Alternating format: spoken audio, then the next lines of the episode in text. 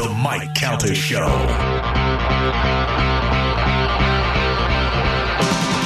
It is 8.33 on the Mike Calta Show. It's 102.5 The Bone. In the studio with us, wrestler, rock star, author, Lemonade spokesman, Chris Jericho is here. How are you, buddy? Well, I got a couple uh, grievances with Oh, you. right out of the gate. First of all, I show up uh, at the gate, and I'm not on the list. I got to sit there for five minutes while the guy scans my license. How ironic that you're not on the list. Yeah, yeah, exactly. Yeah, funny, yeah, really funny. Here's another thing I don't like this either. I'm sitting on this little couch here. I see what you're doing. It's it's one of those uh, slightly showing who's dominant as you sit behind a palatial desk and got me at a at a freaking couch with three idiots behind me talking all this stuff here. Do you wanna sit- I do you wanna sit here? I'll yeah, I'm not a big fan of this new setup to be honest with you. So so you got to make this better because I don't like having people. I'm a feng shui guy. You're right. I don't Oh, we'll like move. having We'll people move. We're sitting behind Yeah. me. It makes me very nervous. Get out of his way. Get out of the way. I'm There the guy that needs to sit next to the wall in case anything breaks out so I can keep an eye on it, right? Look, this guy's got a bottle. How am I supposed to know he's not going to smash it over my head? Like- that was my plan. Once he got comfortable, hit him with a bottle. it's like a horror movie. Pull up at a residential estate, come inside this dingy garage, and now it's hostile to the Calta effect. This is so it's interesting. Before this, you were so sweet. Before Well, yeah, because I gotta, I gotta, I, you guys to bring me in here, sit here for 50 minutes of commercials. Let me just say this, though. Uh, the only reason why I'm even here Yeah. is because of there was a pandemic, right? Right. And uh, I think uh, some kind of email was sent, oh, Mike Calta show, and I was like, yeah, yeah, that's always cool. And uh, but I'm not doing any more Zooms. I'm not doing any. I'm sick of this Zoom Yeah. So let me just go into the studio. You know Yeah. what I mean? Because it's you know how long it's been since I did it in studio No, it's it's well anywhere. over a year. Yeah. So that's why I'm here. If this if this was like two months down the line, I would just have probably just done a phoner. Yeah, I, well, here's the thing. Uh, you were you were on the list of a few people that I love to have on the show. Where if you would have said a phoner, I would have went "Ugh, fine, because because I, I how much I like you. But phoners suck on all levels. We talk over each other. Yeah, yeah, we do that, and then people would start to tune out because of the quality of it. Right. And plus, uh, when you have somebody in the studio that can look around and observe that one guy's going to hit him with a bottle and another one's going to do it, it just makes it a whole lot better.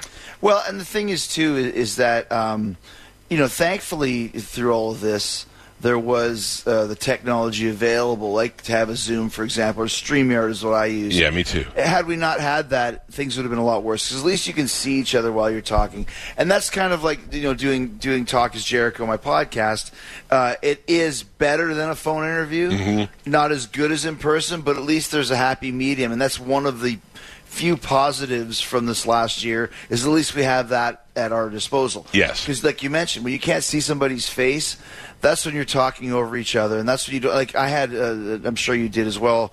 Uh, when when Power Up, the new ACDC record came out, for the first time ever, they did tons of press. Right.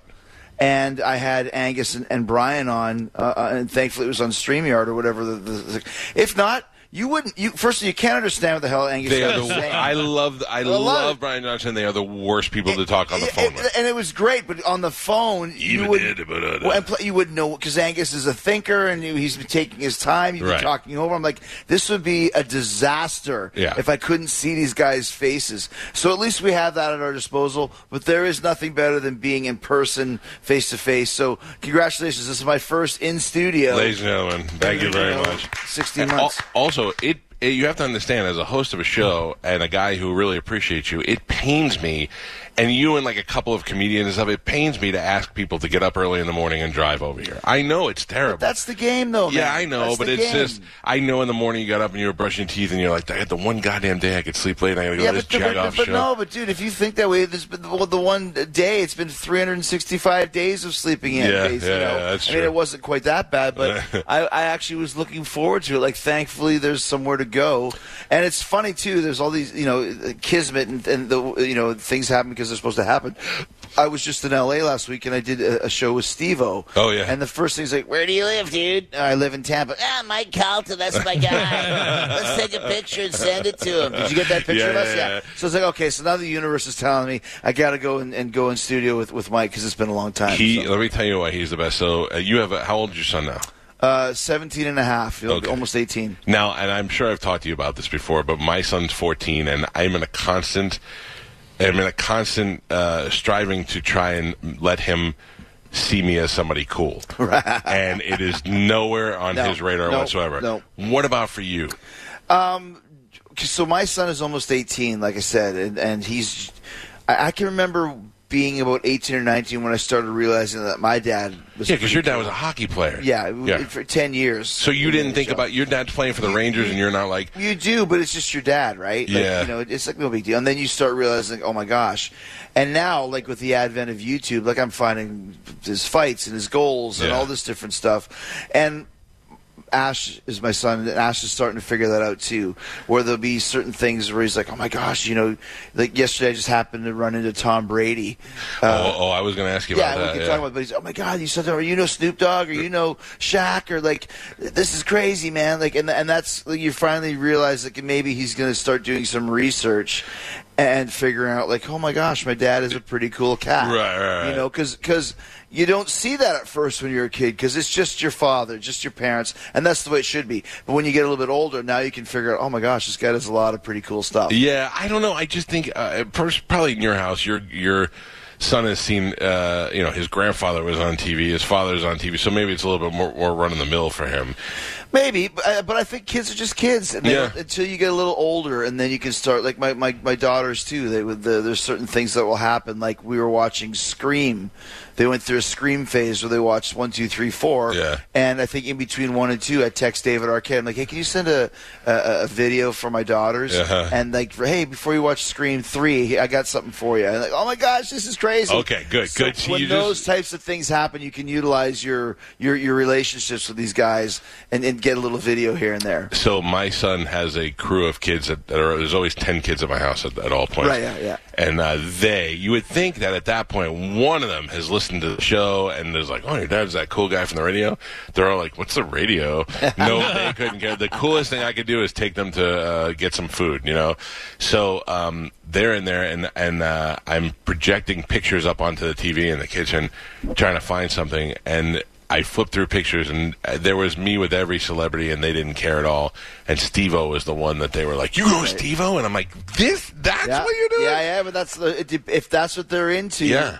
That's what works. So I mean? FaceTime Steve-O instantly, and I said, "I'm sorry, but this is the one time Get I'm going to be cool." Get street cred while Yeah, you can. Exactly, exactly. Uh, uh, Chris Jericho is here in the studio with us. Uh, how did you know you? I know that you're a high flying, wheeling and dealing guy. Uh, private jet everywhere for you. Is that what you ran into Brady? No, um, so what happened was, and this sounds so pretentious, but it's really not. And after 30 years of being on the road, you know, um, damn it, I deserve it. now. Yeah, Uh, you earned it.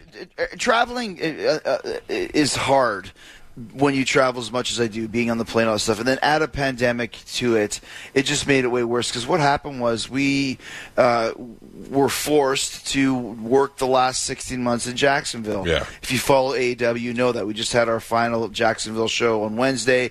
It was a little bit bittersweet because, like, oh my gosh, we've been here for 16 months. Crazy. And there was no direct flight from Jacksonville to, to Tampa. There used to be in Southwest, but that got canceled right out of the gate with uh, COVID.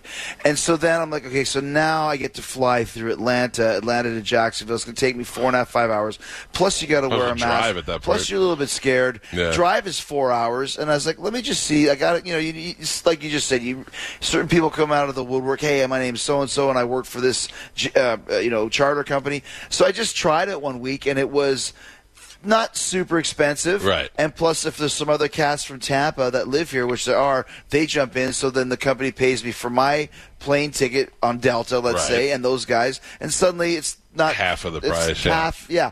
So I just got into the habit of using of using the private jet, and now it's like it's so easy because there's no security. Someone picks you up, at, you know, at the door and drops you off at the door. Yeah. You don't have to wear a mask back with. Well, you still have to wear a mask in the airport, which is a whole other thing that's ridiculous. But um, anyway, so it's so much easier, not super expensive, and more importantly, worth it for your mental peace of mind. Oh, sure. Yes. Sure. So that's why I had the plane to Jacksonville. So you, you get out and you see Brady on the tarmac. How does that go? Well, usually, like sometimes when I come back from from Jacksonville, you know, like you've had a couple drinks, and maybe like there's been a few times when I wake up at my house, I, I don't even know how I got home.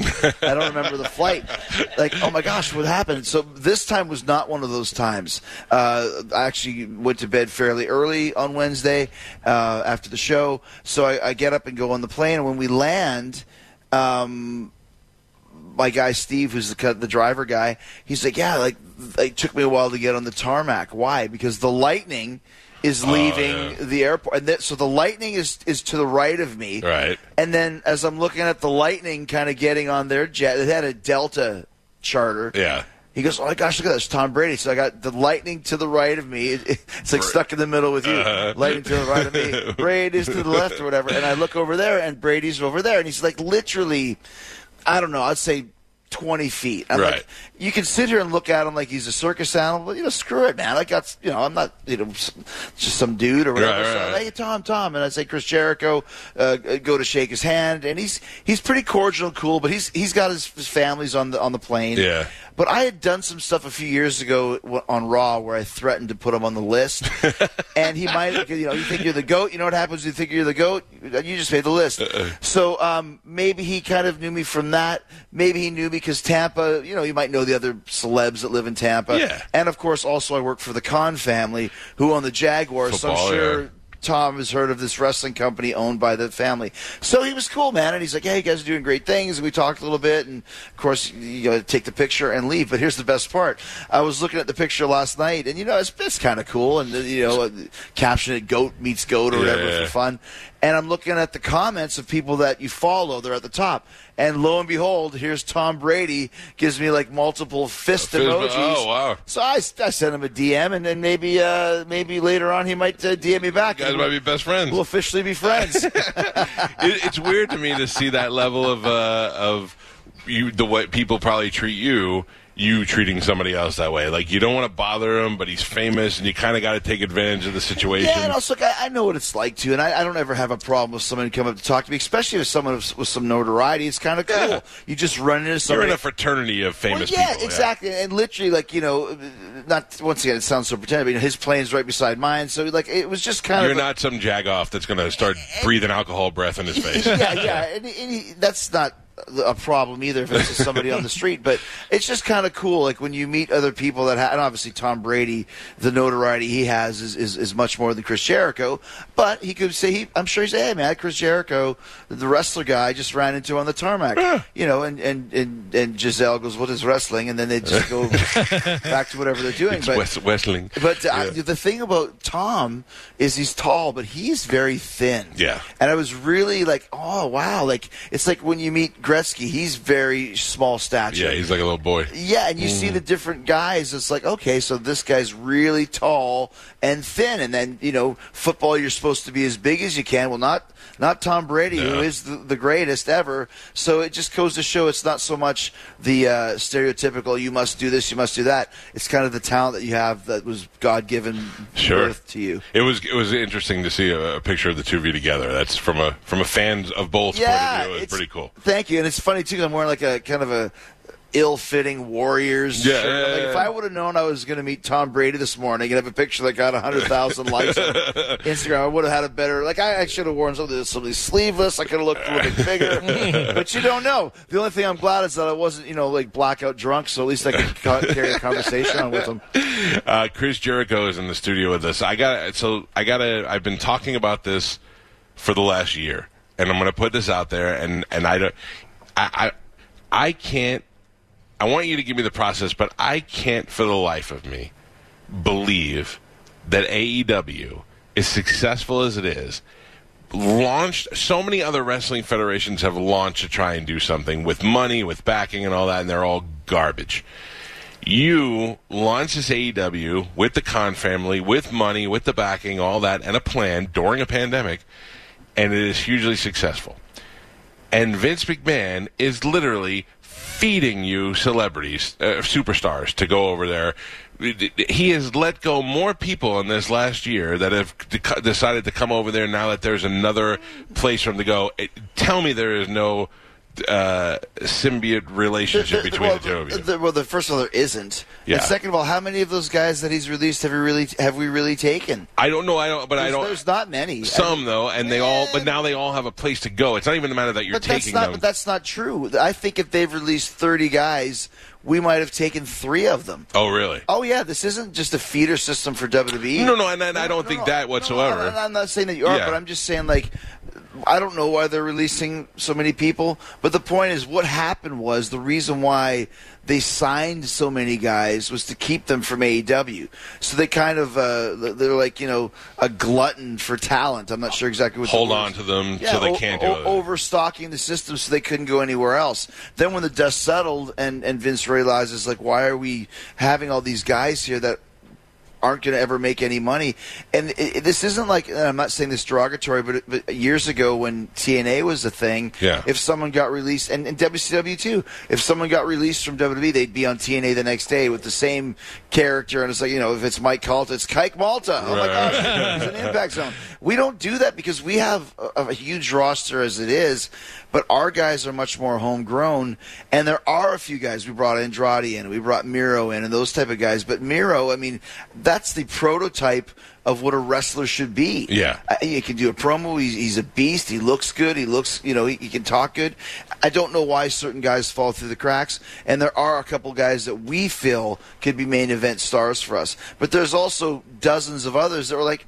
You know, good luck to you. We're not just bringing in because you worked in WWE for three months. And, you know, No, and I'm not cares. talking about those Right. guys. But I'm talking about like a Braun Strowman, who Vince built up and created, and then all of a sudden was like, like I would see him as a guy, even if they don't want to use him anymore, is keeping him on the contract so that he couldn't go over Yeah, to but, you. but you know, who's to say that we'll even bring him in? I don't know. Yeah. you know, um, I think what happened was once again, it all goes back to AEW. When I signed there, it's like when Bobby Hull. You want to talk hockey? When Bobby Hull signed with the WHA in 1971, and the NHL was terrified that the whole roster was going to go, Jump, so they get everybody a raise, including my dad. He went from 35 grand to 100 grand, not to go to WHA. Right. That's kind of what happened in, in, in AEW. When I signed there, uh, it became real. And Vince then signed everybody in WWE to huge raises. Yeah. I think what happened for in the case of some of these guys, let's say Braun Strowman, he realized that maybe if he's signing these guys to, I don't know what he's signing to, let's say a million dollars a year, and then realizes, well, this guy isn't worth a million dollars a year, I'll just cut him. And then maybe bring him back three months from now for half the contract. Right, right, right. That's kind of what he can do up there because those guys don't know any better to get no cut contracts. Yeah. So um, all of this stuff, it's all political games, and because we exist. I, I think that he. I, I don't know him at all. I don't know, but I figure you go into him and what do you say? You say I'm leaving because you're a guy who would come and go. You would leave to go do Fozzy Yeah. stuff, and you would uh, take your time off to do other stuff. What do But, you? but I never left uh, WWE. Like I always Right. said, I'd never work anywhere but WWE. And then I started working in Japan for a few shows, and realized like I was the top guy there. You know, headlining the Tokyo Dome three years in a row. And is something where, like in WWE, I'm second match. Mm-hmm. Here I am headlining and, and drawing big money. I mean, New Japan uh, uh, streaming service went up 300% when I got there Wow. like literally. So there's a lot of money to be made with with, with Chris Jericho still. And um, that's when I started hearing about AEW and, and started talking to Tony Khan and realized it was kind of a real challenge but exciting to, to, to think about going there. Who is who is running things there before your before your input? Like who is? There who- was no AEW before my input. It that- started. so- I was on the very first AEW show. Okay, so they were Yeah. they were putting it together, and they said, "Look, we need Yeah, we yeah, need this guy." Yeah, Okay. exactly. And they did because at the time they didn't have a lot of faces that the that could come on a Mike Calta show that people go, oh, oh, I know this guy. Right. You know, um, and that was the case for the first three months of AEW. It was built on my shoulders and, and my my uh, you know recognition, uh, my star power, I guess Yeah. you would say. And three months in. Thank goodness we went from uh, basically an ad rev share on TNT to getting a, a four-year, $175 million contract. for and you. I think that a lot of it was because oh we know, we know who Chris Jericho is. Let's check this out, and then they could see all the other guys on the roster and realize how good they were. Well, you also you have a I mean, you're not just you're not just uh, you're one of those guys where they say, like some actors, like Tom Cruise, are like Tom Cruise is a celebrity, but then there's other people who are actors. You're one of those guys who are both. You're the superstar face, but you're also a guy who who is this business. You you know it from inside out. You've trained uh, in the dungeon. I mean, you've wrestled Yeah. in Japan. They're not getting a guy who's just a face of it. You know no, the business, and the thing is too, it wasn't just coming in to get a, a, a paycheck. Like I put a lot of right? You want to make this a lot of pride into. Yeah, because Yeah. this is my legacy. Yeah. You know, if if it doesn't work, well, then I can go back to WWE with my tail between my legs. If it works, suddenly we change the course of the business, which we did. Yeah. I mean, like you mentioned, how many guys have come and gone over the years saying, you know, oh, the owner of the New York Mets is going to start a wrestling company or whatever it may be. So when you hear the owner of the Jacksonville Jaguars is going to start a wrestling company, it's the same idea until you realize this guy's got passion, he's got knowledge. Yes, he's got a lot of money, which Yeah. you need. Then we had like a bunch of guys whose contracts had kind of expired that were really big in Japan and uh, and kind of here on a lower level, but not had ever really been seen before, so they're not being retread. Well, you you put Kenny Omega. I mean, for guys who didn't know wrestling, Well, sure, but there's the Young Bucks, Kenny Omega, Cody, Yeah. Hangman. Then we got Darby and Jungle Boy and MJF, and all the inner circle guys. Like we built those guys very quickly Right. because we had to. But you had never really seen these guys on national TV, so it wasn't like you know, oh, here's you know Hulk Hulk Hogan and, and Randy Savage Again. We've seen a thousand. I mean, Yeah. Randy's not with us, but you know what I'm saying. So um, that kind of was there, and then we got the TNT deal Yeah. and then got the extension, and suddenly this is a viable uh, alternative, and it's drawing ratings and drawing big numbers in the demo, which you know I call myself the demo god, uh, not in jest because it is a real thing, And- and for our the- demos are through the roof. And for the casual fan who tunes in, you don't want something that, that looks subpar. Even you don't even want to look in the beginning stages and go, "Oh, look at." No. it looked like it looked like a, a WrestleMania from day one. And it had to because Yeah. if not, people like you said, you don't get too long. You, you only get a first uh, one chance to make a first impression. But then throw this in the mix: the fact that there's a worldwide pandemic where.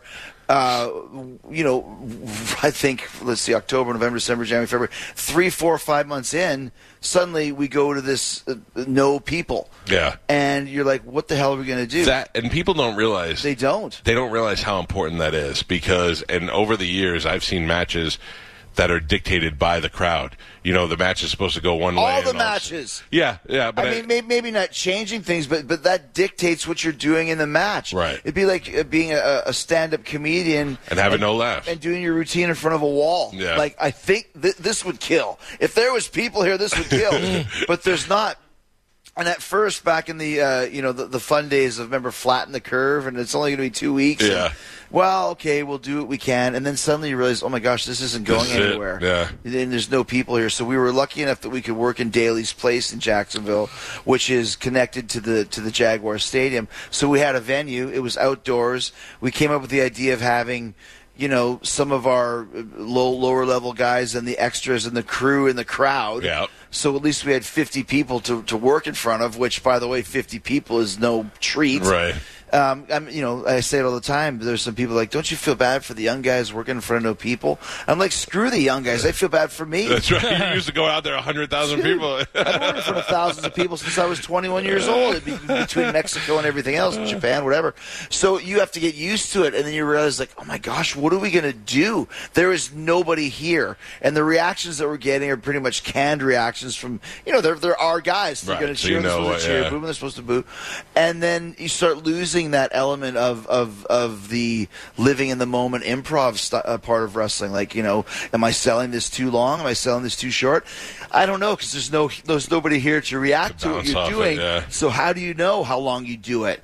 And um, so that was three, four, five months of no people. Then we finally started doing limited crowds. That first night we had, I think, 500 people. It felt like it was in Madison Square Garden. Right, right. It's the greatest thing in the world. And then now we moved back to full capacity. Our last pay per view had 5,000 people in Daly's Place, which was amazing. And then this week we go back on the road. We start in Miami next Wednesday. Now, now, uh, how and how's Miami selling? All the other cities Well, selling? Miami's sold out right away, but the deal was it was one of the um, uh, limited capacities, right? Okay. So I think we sold like 50% in five minutes or whatever.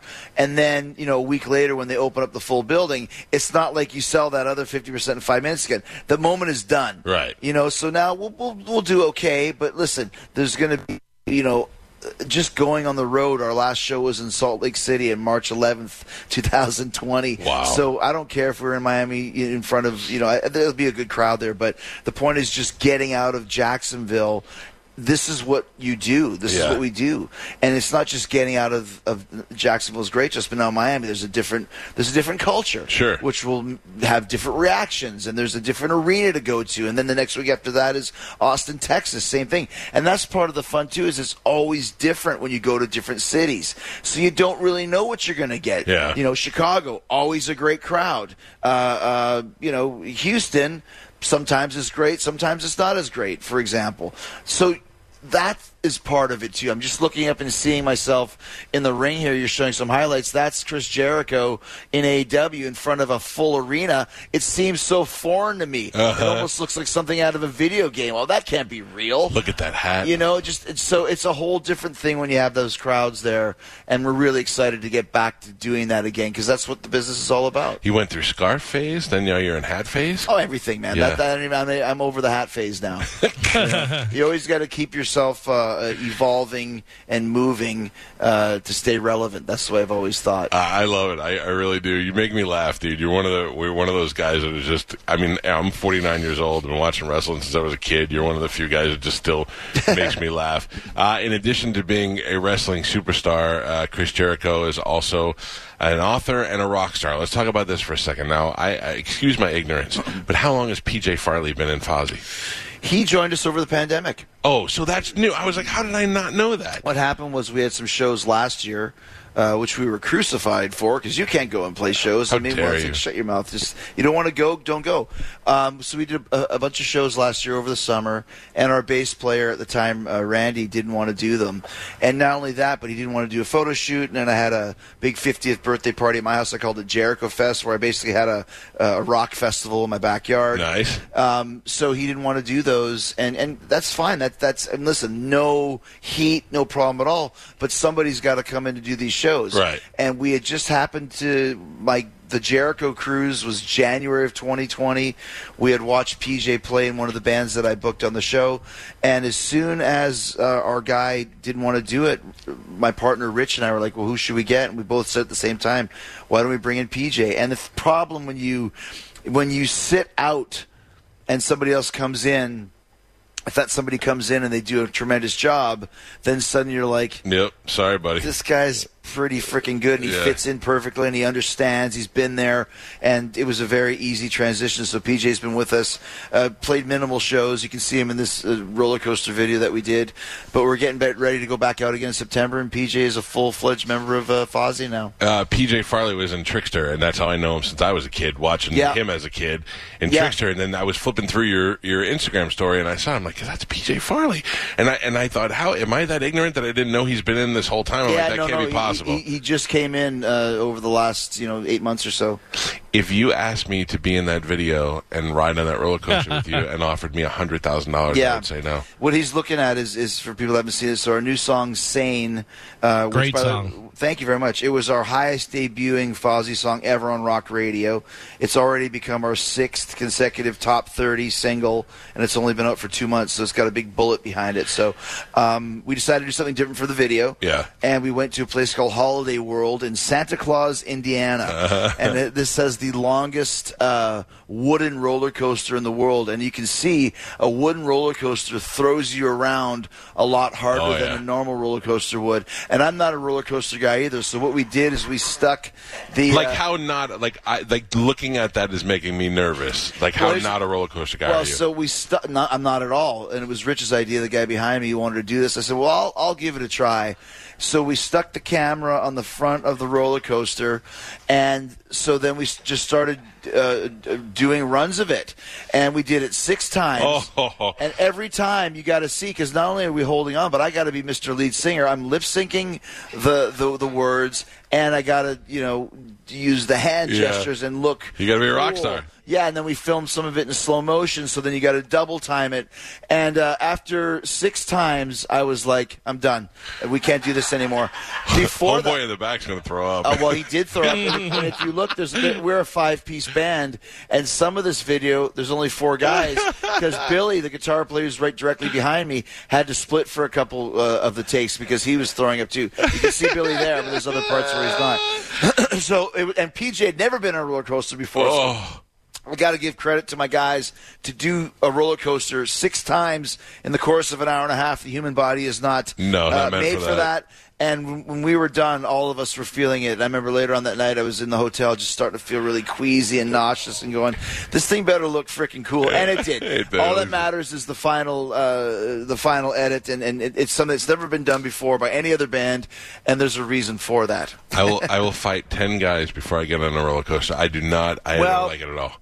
That's, that was my thing too. But if we were going to do this really cool promo of the Mike Calta show and it's something no one had ever done before, and you thought it might help you get a number one single, I, uh, you might do it. I gotta tell you, I would really have to be talked into it. But see, they they watched this though, like the, the radio programmers, like they say, like the first week this did a million views. Yeah. So they're like, oh, wow, it's done a million views. Well, maybe we'll add the song, and that's all part of the process Sure. to get to number one. Everybody has to add your song, and anything you can do that makes you stand above the other bands helps. And a video that does a million views, uh, look at this, we threw a guitar over the edge. Oh, Anytime wow. you can throw a guitar off a roller coaster, it's That's just ratings. good for the band. Exactly. I um I, I totally understand that. You're in a situation also where you actually have a good record. You you have a you know if it's a guy who's got a real band, okay, and you're turning out real hits, but you're at an at a time where there's it's hard, bad for getting airplay. I mean, now in the back of the day. If I'm not seeking out Fozzy, Fozzy's being shoved down my throat through radio stations, and you don't get that anymore for a band. That's that's that's It- very it- hard. It, makes a really big difference, though, Mike. Like I never realized how important rock radio still was Yeah. until we started getting played on rock radio. Sure. and that's what really took us to the roof. When Judas went to number five. Uh, and suddenly our crowds get bigger, our, our guarantees get bigger, our opportunities to play. I mean, we last year we played with Nickelback, we played with Iron Maiden, we played with Slash. I mean, you're getting these opportunities that you wouldn't get if you didn't have that, you know, elusive Yeah. hit single. Yeah, Did you? I know you were on the 98 Rock Fest. Did that happen already, or is that coming Uh, up? well, that was postponed twice, and Yeah. it's coming up now in September. and that's a that's a list of legit big rock bands. So Well, that's people, the world that we're in. Is, but is- I'm is saying with those bands. What's yeah. great is that people who don't know you will be exposed to you doing that live stuff. I've seen so many bands where I didn't know. I went to Letterman one time to uh, watch a show, and there's a band on called Band of Horses. Never heard about it, never knew anything. Now I love them from watching them perform that one time live. It Well, forces you to go look and them that's up. the thing about about mentioning rock radio, and you know, 98 Rock is one of those stations that everybody has festivals. Yeah. So we have one next week in Cadott, Wisconsin, then we have one in Jacksonville, coincidentally, and then there's one like in the Blue, the Blue Ridge Rock Fest in the Virginia mountains, and Uh-huh. they're all tied into radio stations. You know, Orlando has one, Tampa has one, and it, the, they they will book the bands that they're playing. Yeah. So that helps, like you said. And if you don't have any, you know, real estate on the radio, you're not going to get those festivals either. So for us, for example, in Tampa, I think the last time we played it, there was ten thousand people there. You Yeah. know, and there'll probably be that again this time, if not more, because everybody wants to go out and do stuff. You know, that's a that's that's a rare number to get those big arena crowds. Yep. You better believe we're going to appreciate it. We're going to destroy it, but we wouldn't have that opportunity if we weren't getting getting the airplay. Do you know I think about you every Tuesday? No, I'm shower? sorry, every Monday. Well, yes, it's more like every Monday and uh, Wednesday on the show because um, you said to me one time, I was like, "How do you?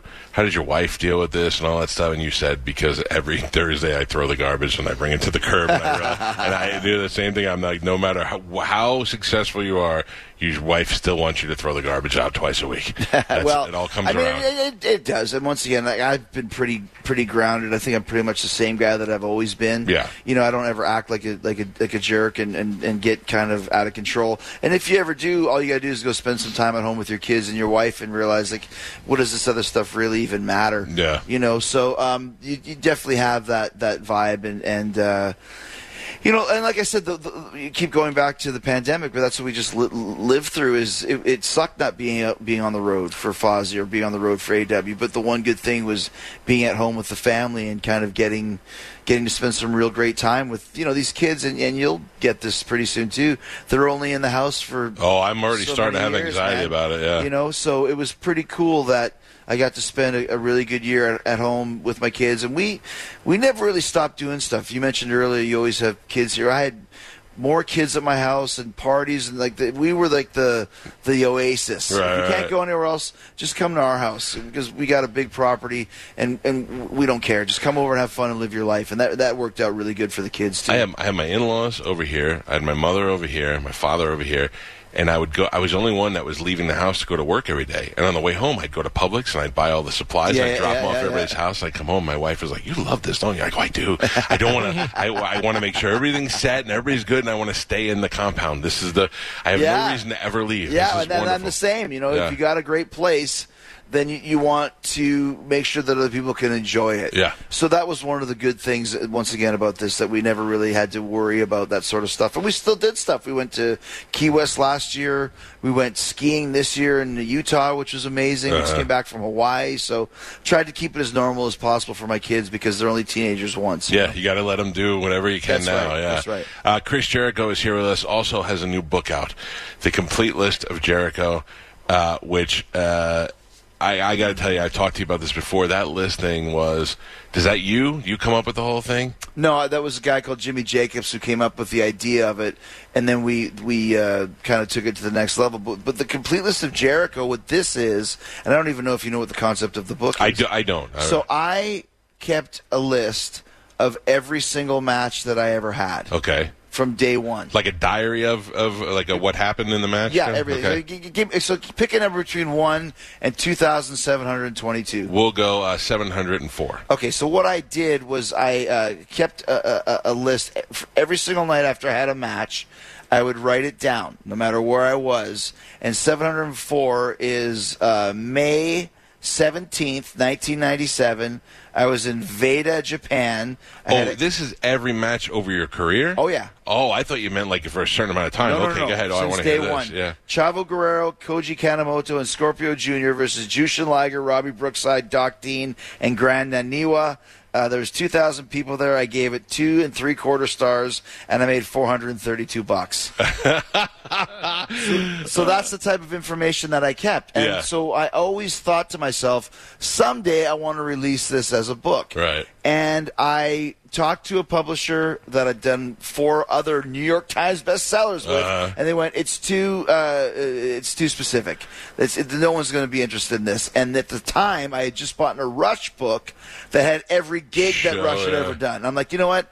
It'll work. So I self-published it. So I put every single match in here, uh, a bunch of top ten lists, a bunch of pictures you've never seen. I got comments from basically everybody in the wrestling business talking about my career, and I put it out. And it just came out last week, and already we've sold half the inventory. It's gone through the roof because it's such a cool history book. Yeah. Nobody does this. Nobody No. has ever kept a list of every match since October 2nd, 1990, up until October 7th, 2020, which is where I cut it off. How far do you go with the money? We're putting how much you get paid. Uh, I kept that going until I got to WCW because then I was making guaranteed money, Uh-huh. and so it was the same every week, Okay. you know. But I, I kept like the early years, man. I mean, like you know, my my first match. What did I make my first match? Thirty dollars. Uh-huh. October second, nineteen ninety, versus Lance T. Storm in Ponoka, Alberta. Lance Storm. That's hilarious. That was your first match. First match, That's I, I gave it two and a half stars, and, then, and then my third match, I gave it one star. It was a dud. Uh, it, this is my favorite thing in one of your previous books where you talked about uh, your negotiations with WCW, Right. Where you psyched yourself up and you're like, I'm not doing it for, I'm not gonna, I'm gonna take sixty five thousand, whatever you said it was, $100,000. And then they went in there and they're like, all right, we'll give you 175. And Yeah. you're like, okay, Yeah, I went, I went and told my dad that he said it's the exact same thing that when I, when I went to Emile Francis in 1972, and I said I need a raise from 25 grand to 27. He said I'll give you 30, Yeah. and I said I should have asked for 40. uh, when you when you were in WCW the entire time, uh, I remember I remember when uh, your contract was coming up, and Jimmy Hart was kind of running things a little bit over there, and he'd go, we'd, we'd be stupid to let Chris Jericho go. We'll never let that happen. I'm like, he's leaving, buddy. And he's Yeah, like, yeah. no, no, no, no, we wouldn't let him go. No. Then all of a sudden, well, I mean, and, and that's the same thing that happened with Vince. You know, we'll never, he'll never go, and then you and you go, and that's another reason why I had no problem going to AEW once I knew it was right. Yeah. Once- I knew the time was right to leave WCW, then you could pull a, you know, pull a, a what do they say, a, a, a money truck up to your house, and it doesn't matter. You know, it's never been about It's that for me. it, It's yeah. been about what feels right to me, and that was that was what was right. You, I, I love, I love that your passion is in this. It's very obvious about it. What happens when this becomes the biggest thing? Is he, is he hate you? Is he going to be after you now, or he, will he look at you as kind of like uh, Vince? Will he look at you as like a? I, I, there's really nothing to hate. Well, I don't mean, I don't mean like that I mean, I'm sure. I'm sure it. I'm public enemy number one in some ways, but I well, also he let you do the the Austin thing. That was another reason why I thought. Well, yeah, you know that, that was both. I mean, it was obviously Tony Khan let me do it because it was smart business on our end. Yeah.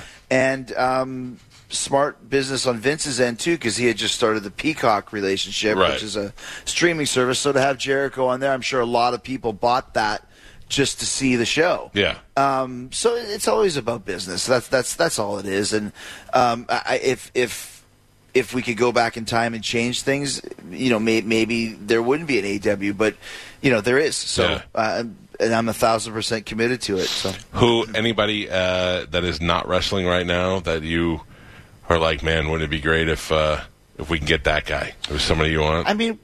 There really isn't anybody else out there that that can do that can kind of move a needle. You know what I mean?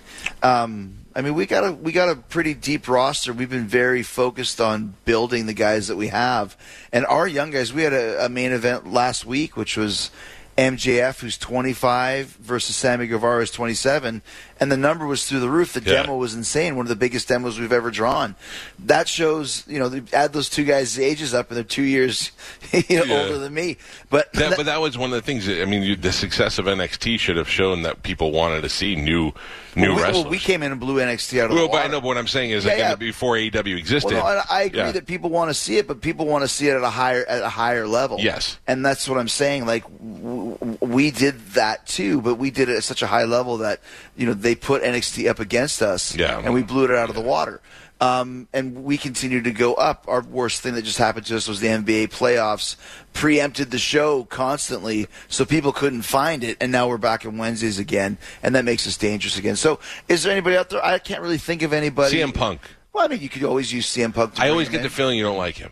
I don't have a problem with CM Punk. Not that problem. I just, I mean, you could do, you could not like somebody personally. I just always, every time I bring him up to you, I don't get the feeling like you love him. Well, uh, it's, it, I think that, that Punk, when he left the business, kind of left a trail of anger behind him. Yeah. And said a lot of things about a lot of people, and I was one of them. Uh-huh. Uh, it doesn't mean I don't like him. I just think sometimes guys, you know, the, the pressure and the stress of being in the business gets to them. Yeah. And when you talk about people who say, you know, we're laughing about the Brady thing, goat versus goat. One of the reasons why people might say that about me is I never went anywhere. I mean, I took time off here and there, but Right. this is 30 years of being in the business, and not a lot of guys can say that. You know, Punk's been gone for seven years, so Yeah. he came back. You know that it could be a huge deal, but it, the business has changed, and you have to mentally be tough enough to take deal it. it, yeah. You know, and deal with all the bells and whistles that come with it, and all the the pros and cons. So a lot of people can't. They have very fragile egos, and, and maybe Punk was in that position in WWE, but in WCW, a lot of guys were jerks too. And as soon as they got out of that kind of uh, system that was a very detrimental um, to their mental health system, they became different people. So. I never had a problem with Punk. As a matter of fact, we worked at WrestleMania together. We had Yeah. some great programs. I, I didn't think you necessarily had a problem with him. I just never got the feeling like he was one of your favorite guys. Uh, well, like I said, when people talk talk trash about you, you know, it's, remember it. It's, yeah, you remember Yeah. it exactly. Um, how come you never uh, decided to do MMA stuff? But Chris Jericho, a guy who has behind the scenes beat up more wrestlers than anybody that I know. Chris, Make you sound like a lunatic. you have the reputation of being one of the toughest guys behind in the locker room, and it, it starts with uh, Goldberg. Lesnar, like you've locked up all these guys. Not that you, but you're not. You, but look at you. You're a calm guy. You're not a fighter. But you, if it comes Yeah. down to it, you don't want to f with Jericho. I mean, I don't know um, MMA because I didn't train for it. Right. You know, and you can see we talk about Punk. Like you have to, you have to have some skill. Like Jake Hager's done pretty good. He's undefeated in Yeah. MMA, but he's also a college level Wrestler. wrestler. Yeah. So he's got that skill. Punk came in with no fighting skills, and he, and he trained for six months, and I give him full credit. But then he got beat very quickly. This is something that you have to have as your instinct. I think training for a long time, whether it's boxing, wrestling. You know, uh, I do a lot of kickboxing now. It doesn't mean I'd want to go have a kickboxing match Uh-huh. No. because you know it's it's it's like when they had Butterbean come in to to fight. Uh, you know, Bart Gunn. Uh-huh. Bart Gunn was known as as a tough guy in the street. Boxing is a completely different level, man. Yeah. Like it's a chess game. So I never got into it because I never trained that way. And had I been, you know, maybe, maybe if if if I was 25 years old now, Yeah. maybe I would train for it. But I just never had the passion for it. For me, it's always about passion and about really feeling I could do great at it. and uh, see, you're getting me mad, and, and away we go. But that doesn't mean I'm going to get into a cage and. and Spanish said he was going to wear no sleeves today to intimidate, to intimidate you. That he'd have no problem taking you down if he had to. Come over here, I'm Spanish. Say all this stuff now. So the other guy's sitting behind me that's ready to jump me in the show. No, I just always think, look, you're, uh, you're, I've seen these guys, wrestlers are some of the biggest guys, biggest muscular guys. And then you hear these stories about here you are, not the biggest guy in the world, but just making grown Well- men cry. And I always wondered uh, if, Yeah. if that would be something that you'd want to do. I mean, it's funny. Like uh, when uh, was it the Logan Paul boxing match that happened? Some somehow my name got in there somewhere, and there was some or Conor McGregor. There was some tweets back and forth, and my son's like, "You should go do it." Like, would I do it? Yeah. I mean, sure, I would do it. I mean, but you have to be ready to, you know, eat some crow if you get knocked out. So make sure you make the most money you can from it. Yeah. And whatever happens, happens. You know. Oh, I'd oh my god, would I love it if they put you in there with somebody and you turn around and lock them up? Like if McGregor came out spin, I'll beat him up at his fake wrestling, and all of a sudden you choke him out. Yeah, it's funny. You know, it, it's one of those things where you see that. I mean, I had uh, Tyson last year. We we we got into a thing in AEW, and this year now we became friends. He's part of the inner circle. But Yeah. I mean, you're in there with Mike, and Mike is super laid back. He's a super great guy, but you can just see it in his eyes. Like that is a trained Oh, killer. yeah, he's and a- I don't care if he's 54 or 24. You get too close to him, he'll knock you out. You know, and that's why I was laughing with the Logan Paul Mayweather. That you know, it's like, oh, May Logan Paul. It's like, dude, if this was a real fight with a real finish, Mayweather Mayweather would have knocked him out in two minutes. Yeah, yeah. Because he's a trained boxer Right. for The for- greatest of all time for 30 years. Yeah. So obviously he keeps him alive so that he can make money the next time. And all the, you know, my nephew and my son, everybody's like, oh yeah, Logan Paul. Like, okay, you guys believe that. Uh-huh. And when they ever do an actual fight where it goes on Floyd's record, Right. watch how fast Floyd Shut beats him down, yeah. Because he ain't going 50 and 1 to Logan Paul. Isn't it amazing though how and well you should know this as a wrestler about you can convince these kids anything. I It's show business, My man. kid was like, "Oh, Logan Paul's winning." I'm like, "I will bet you anything. you can have the house. I'll bet that, you anything." and that kid is so smart because he knows that, and Yeah. that's why he's he's making lots of money. And that's why Floyd did. He probably made twenty million dollars going there and play grab ass Yeah. with some twenty two year old. he said that if it went, he said I got one night to go in there and fight a YouTuber to make twenty million dollars. Yeah, Why They would I actually not said he that? made a hundred million. Yeah. Well, I mean that's not true, and we know that's not true. But but the point is, it's like sure, go for it. And when when the gravy train ends, maybe then he'll have some real fights. But until then, they'll do all the celebrity things, and he'll win, squeak by. They never have an actual finish. Right. You know, there's, there's no judges. Yeah. So it's like that's the thing. Like there's no there's nothing there's no consequences. Yeah, Why yeah. are we watching this? No. Because it's the greatest promotion, and that's show business for you. Yeah, and that's a, that's a reason why I have a hard time hating those kids. I don't. I don't hate them No, at all. They're geniuses. I think they're freaking geniuses. Two dummies You know- from Ohio with no skill whatsoever became the highest paid Sure. entertainers. We don't even know what they do. Well, the, the, before that, it was the Kardashians who did Yeah, the same thing. yeah, so yeah, God yeah. bless them. And you know, it's like t- uh, like Mike Iron Mike uh, when he fought Roy Jones. Like it was awesome to see Tyson, you know, beat the hell out of Jones, basically. Yeah. But there's nothing at stake. No. we're just watching this for fun. we just love Mike. We wanted to see Mike back in the ring. Yeah, and I think you know that lasts for a bit until one of those things where it's like like you know like a Bugs Bunny cartoon when you're running as fast as you can because you think someone's chasing you and you turn around and no one's chasing you and it takes a couple more steps. You're like, why am I running? Yeah. stop. I think it's the same with these these gimmick boxing pay per views. Like, why are we watching? Watching this. It's done. Yeah, Riddick Bowe, who lives here now, says he he's scheduled to fight somebody, and there's a possibility that it may be Tyson. And I'm thinking that's not good for Tyson. I don't No, think. I mean Tyson's just going to go through the loop and just go through it with Right. all of his old opponents, Lennox Lewis and Evander Holyfield. that would and- look. Lennox Lewis would be one thing, but Riddick Bowe was in the studio with us, and he could barely make it out of the studio into Well, the door. So who who? I mean, yeah, know, you don't want to see It's that. one of those things when we saw, you know, I think the last, uh, you know, the last UFC fight that Chuck Liddell had or Yeah. whatever. It's like there comes a point where these guys shouldn't be fighting. Feel bad for but them. hey, if you're going to make five million dollars, who's who's the who's the judge that you shouldn't yeah, do it? that's right? true. Listen, uh, Chris Jericho has AEW. You can find it on TNT. He's got uh, the complete list of Jericho now self-published. Where do we find it? We get Jericho, this. Jericho30.com. Because, like I said, the publisher said you'll never do it, and I did it. So, give me one more number between uh, one and two thousand. All right, so I went I went low before. I'm going to go 1,021. All right, so yeah, like I said, Jericho30.com, and this is really, uh, it's very historical. And the cool thing is, I went and got like over a hundred pictures that I, that no one's ever seen from my archives, aka storage unit down in uh, Lutz. Right, to go look through this damn thing for four hours to find all these damn pictures. Uh, 1021, October 25th, 1999. I lost that night.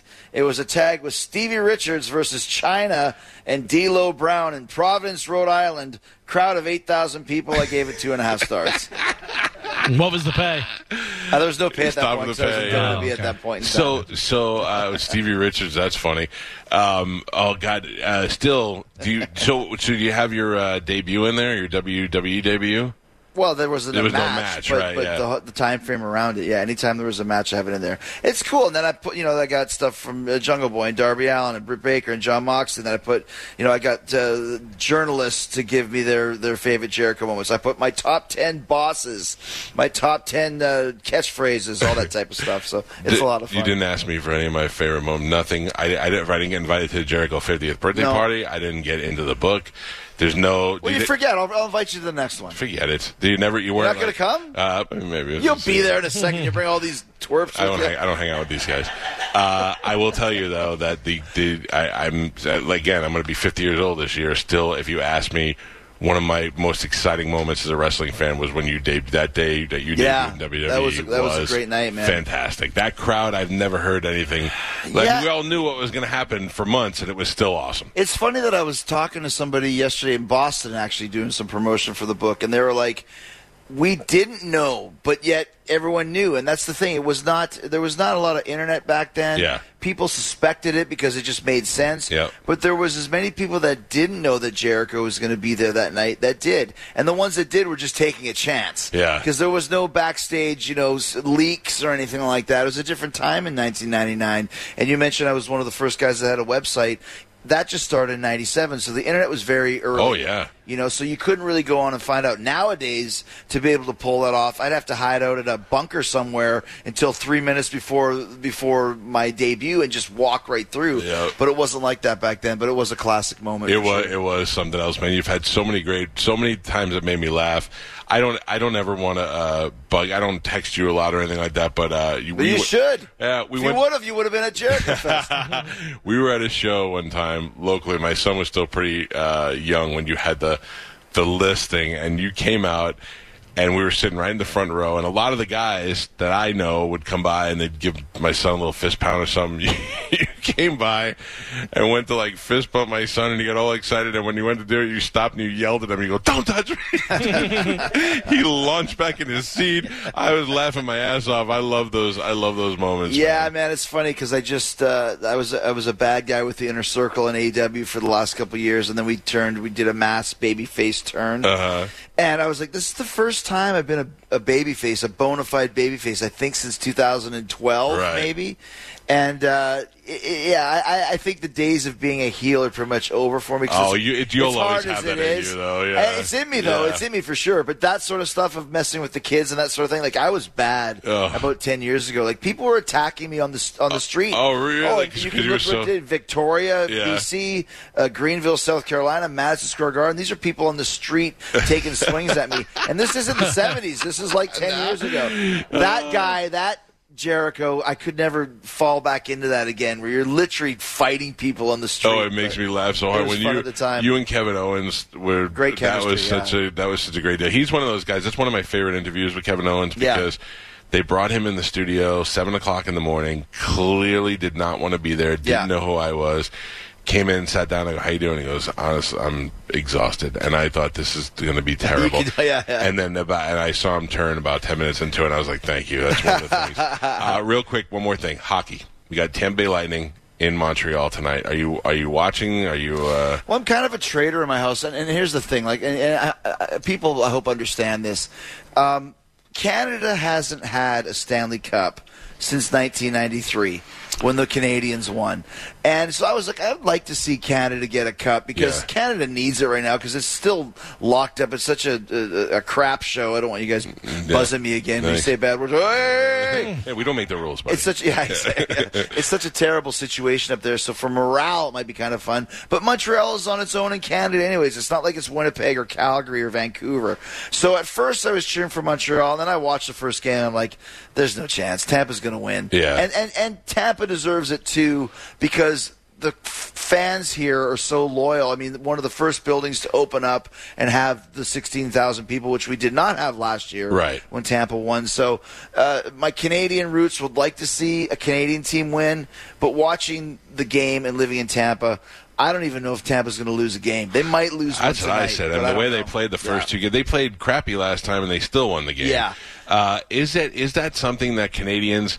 It's weird because you look at uh, Tampa and people look down on us like uh, I understand when it, when we were a new team, but people look down on us like oh we're in Florida we can't possibly make ice down here like Yeah. they actually like it's disrespectful like, like like Canada would have an easier time losing to Philly than they would to Tampa. Well, I mean, it's not just Canada, though. Like I said, I, I, I, if I had any real allegiance to the Montreal Canadiens, it'd be a lot different. Like, if it was the Winnipeg Jets, Winnipeg, yeah, I'd be at the game with the Jets jersey. on. I don't care what anybody thinks. Right. You know, they used to get me tickets. Uh, Jim Mananino used to get me tickets over there, and I'd wear it for a Jets Lightning game, and I'd wear my Jets jersey. He's like, Chris, you can't wear your Jets jersey in the seats where I got you. I'd get in trouble for it. But um, I think, but, but here's the thing. You know, like you said, people look down or whatever. Tampa's got a great sports base, and the city's been on such a roll. I mean, oh my gosh, like what more can we get? But I think it, it'd be great if they lose one in Montreal so they could win the cup in Tampa Here, yeah. because the people here and the fans here deserve it. They've been amazing, so supportive, and I'd like to see that. Just because I'll tell you this, and then before you, Yeah. you continue. It's just great to see crowds again, Yeah. and to see crowds enjoying themselves. And I would love to see Tampa win in Tampa for that reason. So you get fifteen thousand people and however Sure. many more outside, just having a great time and remembering what it's like to be alive again. I wish if uh, if the game wasn't tonight, I'd be going to see Chicago at the amphitheater because I want to see live music so Chicago's bad. playing tonight? Chicago's playing tonight at the amphitheater. We're at the one eight hundred. Uh, yeah, Whatever it's called yeah, now. yeah, whatever it is. Yeah, that one. the Who are they? Who are they with? Uh, I don't think they're. any- I think it's like three hours of their hits. I was just talking to Tony Schiavone yesterday Uh-huh. because he loves Chicago, and I sent him the documentary. Have you seen the documentary on Chicago? Yes. Yeah. I didn't know they were playing here tonight. Tony Schiavone seems like he'd be at a Chicago concert with an ascot on and a pipe. and a pipe. And this is wonderful.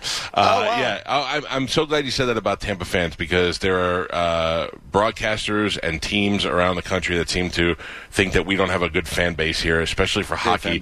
And uh, there's this twat in New York that's on uh, WFAN that was tweeting that we don't deserve these champions. This is a great sports town. Well, we've backed yeah, we've yes. backed crappy teams for a long time, and now we're finally having our day. You know, and anybody that's saying that you don't deserve it in Tampa is because their team didn't make it. That's just sour grapes. That's what they got to keep their, you know, keep their headlines going. But t- Ta- like Tampa has been through a lot. And listen, it's not like the Bucs were great up until you know this season. Even Yeah. halfway through the season, people were bagging on them. And guess what? Here comes Brady, my close personal friend. That's right. Hung out on his private jet yesterday.